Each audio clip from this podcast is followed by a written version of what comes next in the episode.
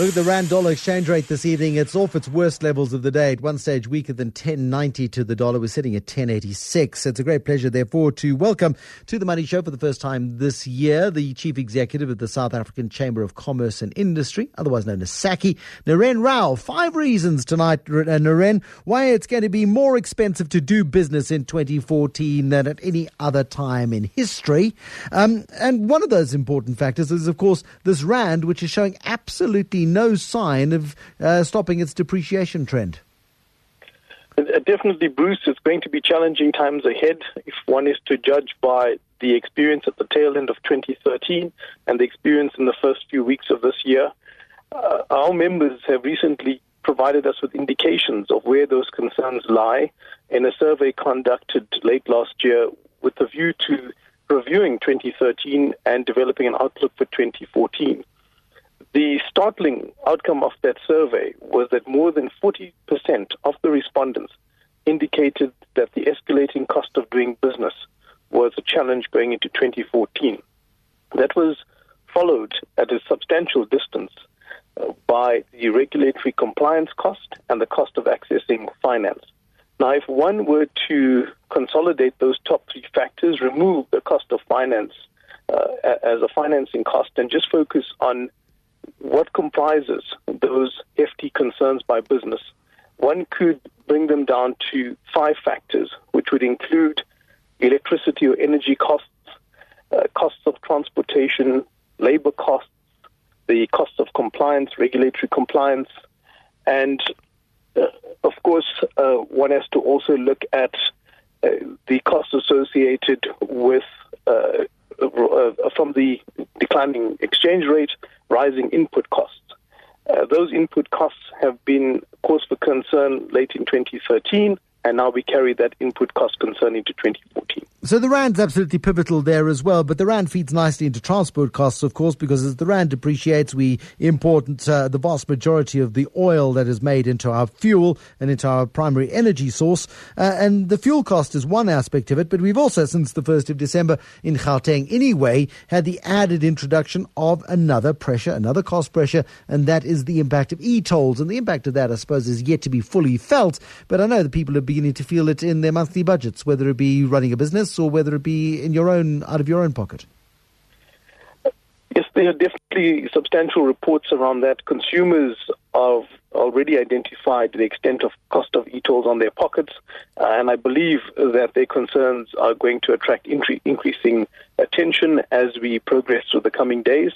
Uh, businesses, especially on the smaller side, have already identified the challenge that e-tolls are presenting in terms of the cost of moving goods. And we believe that if businesses can identify efficiencies uh, and cost savings as a result of the improvement in the roads, as a result of easing of congestion, uh, clearing up of accidents and other disruptions to the traffic flow, uh, and they realize efficiencies in terms of moving goods a lot faster and a lot more cost effectively, then uh, they would be willing to accept uh, the e-toll cost. However, at this stage, they remain unconvinced mm. uh, that such efficiency improvements have come about in a meaningful way to offset uh, the e-toll cost. And the issues of labour. I mean, I did, I did see a, a, story earlier today that the National Union of Mine Workers has turned down a 9.5% pay increase offer from uh, Northam Platinum. Um, and they've tabled an alternative offer. But, you know, wage demands, there are increased wage demands in the South African economy. Are issues of productivity, are issues of talent, are issues of skill. Labour is a fundamental issue, and it's a, a big driver of cost of doing business in 2014. Quite right. Uh, unfortunately, uh, the sample that responded to our survey uh, were, were, not heavily attentive to uh, the impact of labor's strife to their business. So, in other words, the majority of the respondents were fortunate in the sense that they did not ex- directly experience a strike. So, many of the there were very few respondents from the mining sector uh, and very few respondents from the automotive sector. Most of the respondents to our survey were on, were on the small and medium enterprise okay. side, retailers, services, and so on. However, although they indicated that labor strife wasn't a direct cost to their business, they did acknowledge that the rising cost of labor in South Africa was a cost to their business. And in a previous survey in the course of 2013, uh, when we looked into the degree of interconnectivity in our economy, given that our economy is fairly small, we we identified very strongly that even strike activity in larger enterprises impact smaller enterprises substantially. Unfortunately, they, these smaller enterprises are not always aware of the extent to which they're being impacted. They just know that there's an external pressure coming about each time we experience these large scale strikes. And issues of regulatory compliance, we touched on them a moment ago, but it's issues of filling in the VAT form and um, you know, the BE rules change and you've got to get the advice, you've got to learn, learn all about the new rules and you've then got to get the forms and you've then got to fill them in. An awful lot of time is spent on admin and that admin is blooming expensive, especially for a smaller enterprise. Definitely so. Again, in a survey conducted in the course of 2013 with the intent of trying to ease the way uh, from the point of view of tax administration for SMEs, we found that small and medium enterprises could spend up to one week a month looking at, into tax compliance. So that's direct and indirect taxes, VAT, uh, PAYE, as well as uh, the taxes that the business enterprise had to pay depending on the type of enterprise. So it could be a week, um, up to a week a month that just tax compliance uh, tracks in terms of attention. Uh, so that is something we need to look at from the point of view of reducing red tape and the ease and cost of doing business in South Africa.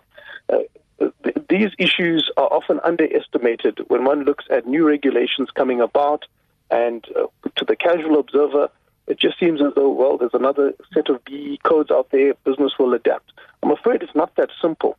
What is often overlooked is, if I may use your example around the BE codes, when businesses sought to comply with the initial set of codes, the original set of codes, it often comes about with substantial investment on their side.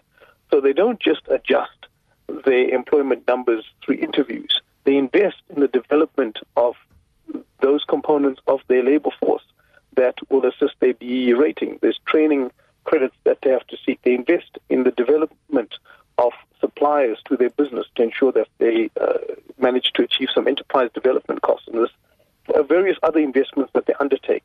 And when you change the goalposts, when you alter those codes and indicate to them, indicate to businesses that there's now a, a new set of rules around which the regulatory compliance game has to be played. And in some cases, those former investments uh, may be uh, lost to an extent, and very often it requires a whole range of new investments. And we're bringing about these changes at a time when the capacity within business to continue investing is really limited. Uh, one of our models indicates very strongly that over the last two years, the capacity of business to absorb rising costs is diminishing to a very low level right now. Uh. So businesses find themselves in a catch 22 where they can't absorb any further costs, but they can't pass it on to the consumer because economic activity is very, very low. So what do they do? They often then have to look at cutting back on their operations, which is a very unfortunate and far from ideal uh, decision to make. I mean, all of that is, is massively depressing in terms of doing the cost of doing business. But ultimately, everybody who does business is going to incur these costs. And what's going to happen to those costs? And they're they're going to be passed on through a price tag at some point. Eventually, in many cases, that will happen. But uh, over the last few days, I have engaged with some uh, smaller businesses, and they've indicated they can't pass it on either uh, because consumers are also uh, hard pressed right now. And we've seen various reports around that and the impact of uh, servicing enormous debt burdens and what that has meant for consumer spending over the festive season and recent days. So that is sometimes an alternative, but I don't think in the majority of cases an option. So that forces businesses then to look at operations and maybe even job losses. But that's the that's the ultimate consequence, isn't it? Neren, if you can't pass on the costs, you've got to cut the costs, and if you have to cut the costs, the best way to cut the costs is to cut people and to make yourself more efficient, and that ultimately is a bad news story for South Africa. Definitely so. And the, one of the major reasons why it, it is a bad news story is because when good times return, and they will return, we're very still very optimistic about 2014. I do want to emphasize that in the midst of a fairly gloomy conversation up to now, that we remain optimistic about 2014, and most of our businesses still feel that 2014 is not going to be worse than 2013 at the very least. So when those good times return and when there are improvements in our emerging market partners and more important in our developed economy trade partners, if we lose too much capacity within our enterprises now, we will not be able to position to take advantage of those opportunities. So our individual enterprises will be weaker in terms of positioning when the good times come, and our economy as a whole would therefore be weaker. So that is a circumstance that we have to mitigate as far as possible.